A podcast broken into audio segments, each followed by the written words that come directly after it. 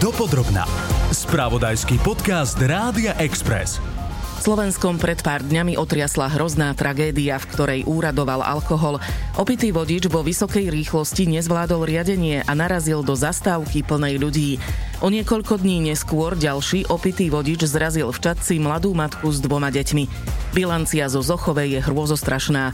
Priamo na mieste vyhasli štyri mladé životy. Ďalšia študentka ešte bojovala o svoj život v nemocnici. Žiaľ, neúspešne. Medzi obeťami nočnej nehody v Bratislave boli vysokoškolskí študenti. Vodič, ktorý vrazil do zastávky, bol opitý. Vyzerá to tak, že nejaké evidentné brzdné stopy tam nie sú. Zastávka na Zochovej je často vyťažená, keďže autobusy MHD odtiaľ pokračujú do Petržalky či na internáty v Mlínskej doline. Boli to študenti, niektorí dokonca bohužiaľ prvý deň mali nastúpiť na, na vysokú školu. Je to, je to obrovská tragédia. Dopodrobná. V osudný deň 2. októbra postávali na zastávke Zochova v Bratislave desiatky ľudí. Krátko po 22. tade doslova preletelo vysokou rýchlosťou popri nich auto.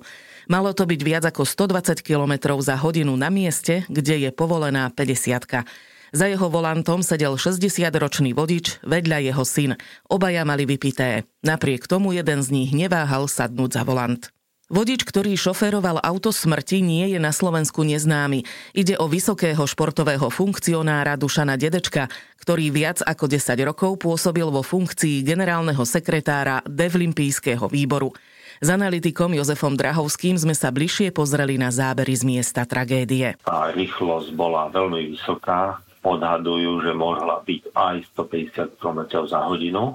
No a je veľmi zaujímavé, že toto vozidlo sa mestilo presne medzi dva stĺpy, ktoré sú na konci zástavky. Čiže ak by trafilo niektorý z týchto stĺpov, tak by tá dráha bola ukončená oveľa skôr. Vodičovi teda namerali viac ako 1,5 promile alkoholu. Mal vôbec šancu zvládnuť jazdu ako takú? Bežný vodič, ak je si vedomý, že pil, tak ide tak, aby si ho nikto nevšimol. Čiže ide takou rýchlosťou, ako ostatní, dáva znamenia o zmene smeru jazdy, snaží sa byť nenápadný. Ale v tomto prípade vodič, ktorý pil a, a musel si byť toho vedomý, lebo 1,6 promile je taký stav alkoholu, ktorý človek jednoznačne cíti, tak namiesto konania také, aby bol nenápadný, zvolil presne niečo iné, využil výkonné vozidlo, išiel maximálne asi čo mu to dalo. To, že išiel rýchlo v tuneli alebo v podjazde, to by nevadilo, ale tam chodia rýchlo viacerí, ale ak vychádzajú už odtiaľ, tak tú rýchlosť upravujú primerané okoliu. No a potom vďaka tomu alkoholu neudržal vozidlo na vozovke a vyletel sa. Pri takej rýchlosti, ako išiel tento opitý vodič, teda bolo to asi teda odhadom nad 100 kilometrov, mal by pri takejto vysokej rýchlosti možnosť zvládnuť jazdu týmto alebo akýmkoľvek úsekom podobným trebárs triezvy vodič? Triezvy vodič v športovom vozidle by možno takúto jazdu zvládol, ale určite by s takou jazdou nesúhlasil. Po tragickej nehode sa začali ozývať hlasy, žiadajúce prísnejšie tresty za alkohol za volantom. Minister vnútra Roman Mikulec zavizuje návrh na nekompromisné tresty za jazdu pod vplyvom alkoholu. Podľa šéfa policajtov Štefana Hamrana sú tresty u nás postačujúce.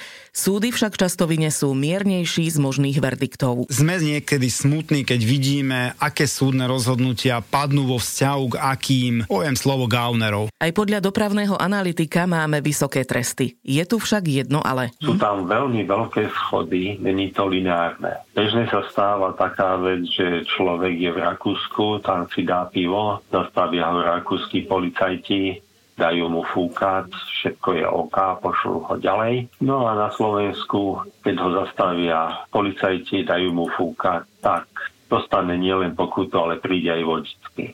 Čiže my máme tresty posunuté v tej dolnej hranice po povedzme to do 0,5 promile oveľa, oveľa vyššie než v okolitých štátoch. No a potom máme druhú hranicu, ktorá je jedno promile, kde už to nerozhoduje policia, ale rozhodujú súdy. No a tieto súdy e, to berú ako každý trestný čin. Ak človek má prvý trestný čin, tak sa prihliada na jeho bezúhonnosť. Ak nejaké tie trestné činy už boli, alebo daj ich podmienke, tak už aj po len zistení jazdy pod vplyvom alkoholu bez spôsobenia dopravnej hody je tento človek odsúdený nepodmienečne. Tie tresty sú dosť vysoké, ale ja by som sa prihováral za ich lineárnenie tak, že vlastne potom 0,1 promile to odstupnovať s tým, že do 0,5 promile bola by len pokuta od 0,1 promile do 1 promile by bolo aj zadržanie vodického preukazu na dobu povedzme od toho mesiaca do tých dvoch rokov, čo sa robí teraz. No a potom by som eh, zvýšil hranice trestov nad 1 promile, tým, kde by sa definoval mantinel dolného a horného hornej možnosti pre rozhodovanie súdu. Policajný prezident Hamran tiež povedal, že chce debatovať o objektívnej zodpovednosti a nákupe stacionárnych automatov na kontrolu dopravných predpisov. Do roka by ich malo byť 270. Líder Oľano a minister financí Igor Matovič nevylúčil, že by štát podporil nákup ďalších. Keď bude treba viac a budeme vidieť, že naozaj reálne sme schopní e, ich inštalovať za rozumné peniaze a v rozumnej dobe, tak e, určite áno, lebo si myslím, že naozaj to je dobrá investícia. Bezprostredne po tragédii na sociálnej sieti Matovič napísal, že takýmto vinníkom treba zhabať auto. Čo na to analytik? Je to podľa neho nedomyslený návrh. Zhábanie auta by malo význam, keby bolo to vozidlo daného vodiča. Vtedy by to bolo strašujúce. Ale keď pozriem do štatistiky, tak nie je tomu tak dávno, čo odchytili vodiča autobusu s dvomi promile, kde ho nahlásili samotní cestujúci cez mobil na tiesnovú linku policie. Čiže v tomto prípade by prišiel autobus zamestnávateľ jeho. Takisto chytili vodiča kamionu, v, ktorý prevážal kontajnery medzinárodnej kamionovej preprave. Čiže tu je aj majetok nie len vodiča, dopravcu, ale aj tretej osoby. No a asi pred rokom chytili rušnovodiča, ktorý mal takýchto kontajnerov medzinárodnej doprave vo vlaku 100. Čiže podľa mňa e, síce návrh je mienený dobre, ale je nedomyslený do detajlov. E, čo sa týka merania rýchlosti, tak to pomôže len voči normálnym vodičom ak niekto si sadne tým 1,6 promile za volant a viac, tak jemu je úplne jedno, či je tam nejaké meracie zariadenie alebo nie. On jednoducho tou svojou agresívnou jazdou rieši len svoje záujmy. Mm-hmm. Čiže aj keby v danom mieste na tej Pyromeskej bola znížená rýchlosť na 10 km za hodinu, tak by to len vyvolalo dopravný kolaps a vôbec by to neza, nezabránilo takémuto vodičovi ísť tadiaľ neprimeranou rýchlosťou. Riešiť by sa dalo, to robí Európska únia, je to napríklad systém ISA, ktorý má byť, alebo vlastne už je povinný v novo homologizovaných vozidlách ktorý upozorní vodiča na prekročenie maximálnej povolenej rýchlosti. A keď to nie je okamžité riešenie nejakej vysokokolitnej situácie, tak v budúcnosti zníži rýchlosť vozidla aj proti vôli vodiča. Takisto sú to nové systémy, asistent jazdy v jazdných pruhoch, adaptívny tempomat, respektíve systém rozpoznávania prekážky. Čiže v tomto prípade, keby aj vodič zaspal alebo vplyvom alkoholu nereagoval, mal by vozidlo udržať v jazdnom pruhu a pred prekážkou zastaviť. Čiže v tomto prípade, ak by vozidlo bolo takýmto systémom vybavené a systém bol funkčný, takejto nehode by vôbec nedošlo. Na vodičov sú, zdá sa, postihy pri krátke. Polícia totiž tento rok prichytila viac ako 8 tisíc šoférov, ktorí mali v krvi alkohol. Z toho takmer 4 tisíc malo viac ako jedno promile, čo už je trestný čin. Podľa Drahovského je zarážajúce, že niektorí vodiči nevedia, aký trest im za alkohol za volantom hrozí. Opýtali sme sa preto na to expertky na trestné právo a rektorky Policajnej akadémie Lucii Kurilovskej. U nás nie je tolerované registrované vôbec žiadne množstvo, ale musíme rozlišovať pri tom eh, či ide o, o priestupok alebo ide o trestný čin.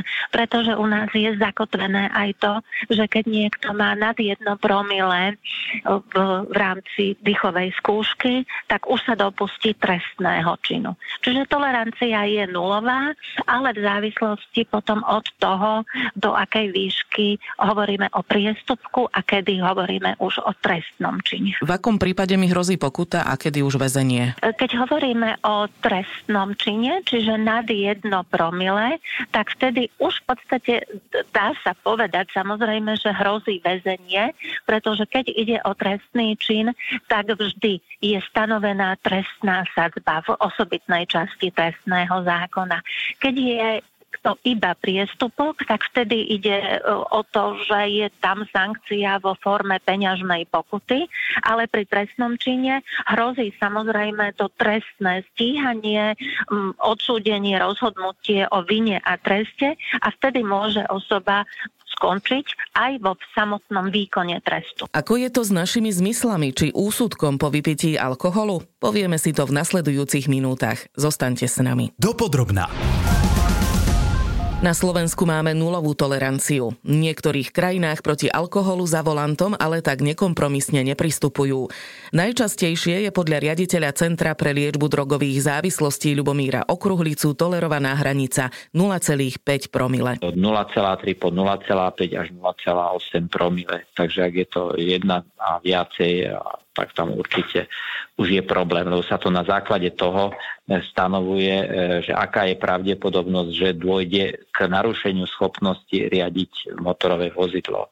Takže evidentne, kto má viacej, by nemal vôbec riadiť ani v krajinách, kde je povolená nejaká hranica. Alkohol totiž znižuje koncentráciu vodiča a spomaluje jeho reakcie. V prvom rade má e, takú euforickú náladu veľmi často. Ale opäť, ak má nejaké problémy, problémy, ja neviem, pracovné, rodinné a dá si ten pohárik, tak sa mu to môže tá depresia, ten smútok ešte prehlbiť, takže začne plakať nad sebou alebo nad svojimi problémami.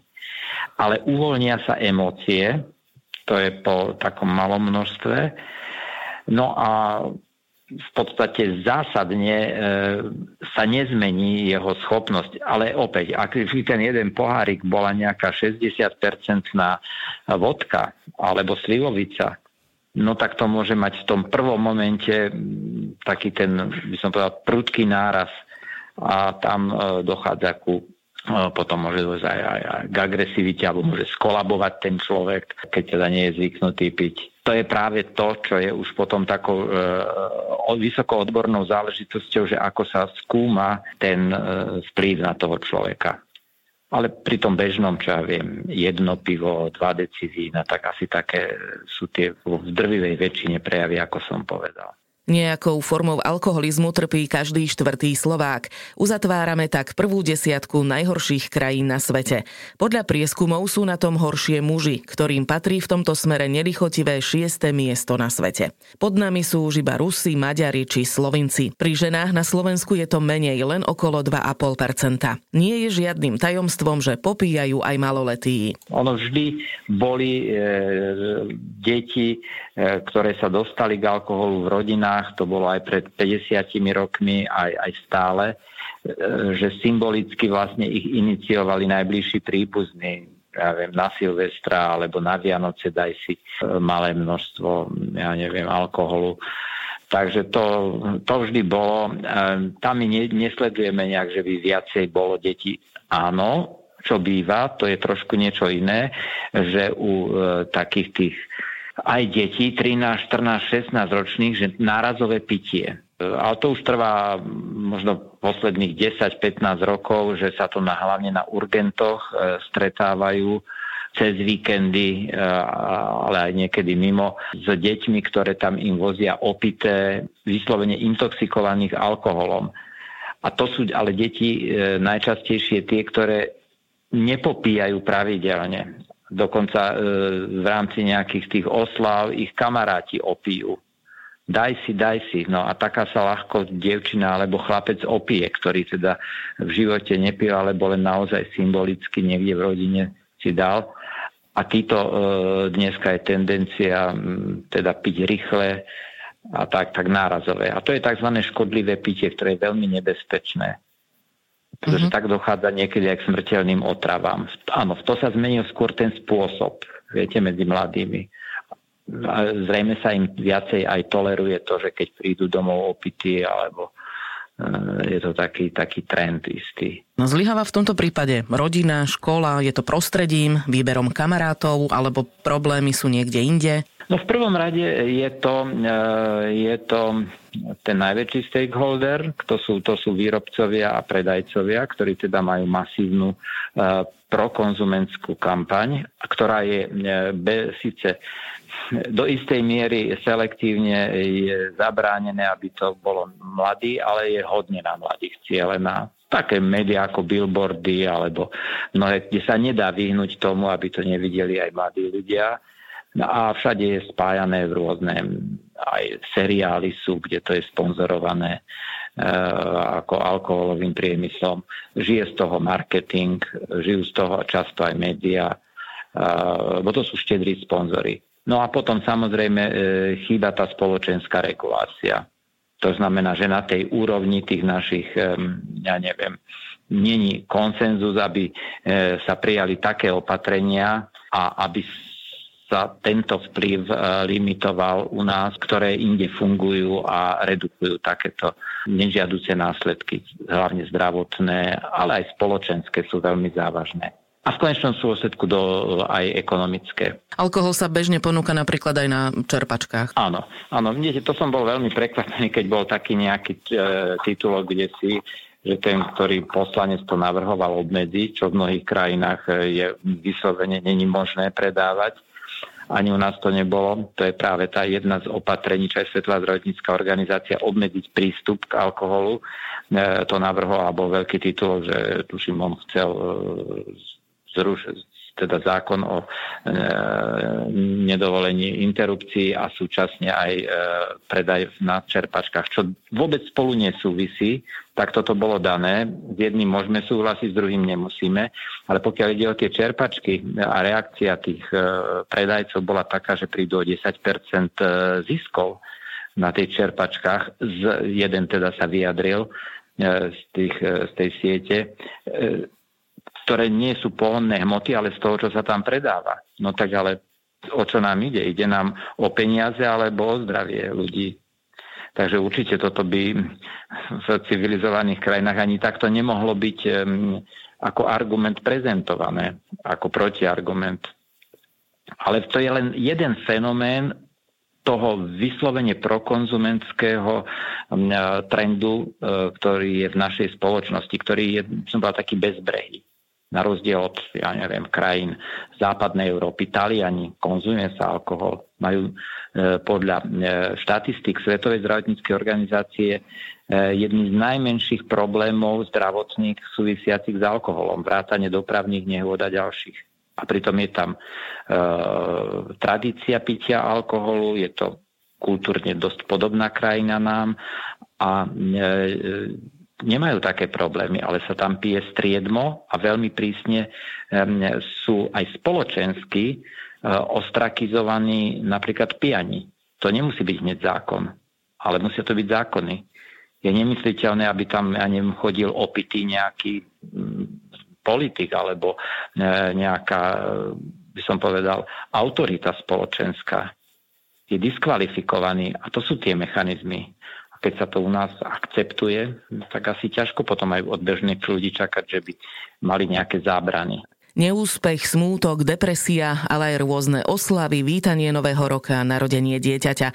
Dôvodov, prečo siahame po alkohole je veľa. Prečo sa tak radi pozeráme na dno pohárika? No to, že sa to považuje za spoločensky akceptovateľné a že teda je to ako sa to očakáva, že pri rôznych príležitostiach, spoločenských, domácich oslavách, aj pri dovolenkách, ako relaxácia po práci, tak je, tak je postavený marketing a tento k tomu vedie. Pre vodiča je nebezpečný aj zostatkový alkohol. Kedy si po vypití alkoholu môžeme sadnúť za volant? Možností, ako to zistiť, je niekoľko. Najistejším je prístroj na meranie alkoholu. Takáto možnosť je. A dneska sú dostupné tie, e, tie dregery, alebo teda aj iné Dreger to je len jeden typ, tie detektory alkoholu. Takže treba si to kúpiť. Na internete je aj kalkulačka alkoholu v krvi. Do tabulky napíšete vašu hmotnosť, pohlavie, kedy, čo a koľko ste toho vypili a kalkulačka vám vypočíta, kedy môžete šoférovať. Je to však len orientačné, radšej sa na to nespoliehajte.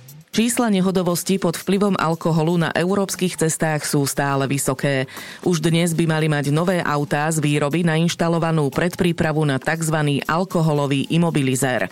Ten bude monitorovať alkohol v dychu a v prípade jeho identifikácie zablokuje štart vozidla.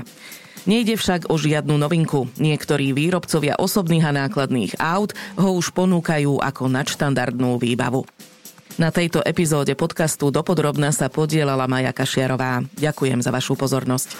Počúvali ste podcast Dopodrobna, ktorý pre vás pripravil spravodajský tým Rádia Express. Ďalšie epizódy nájdete na Podmaze a vo všetkých podcastových aplikáciách.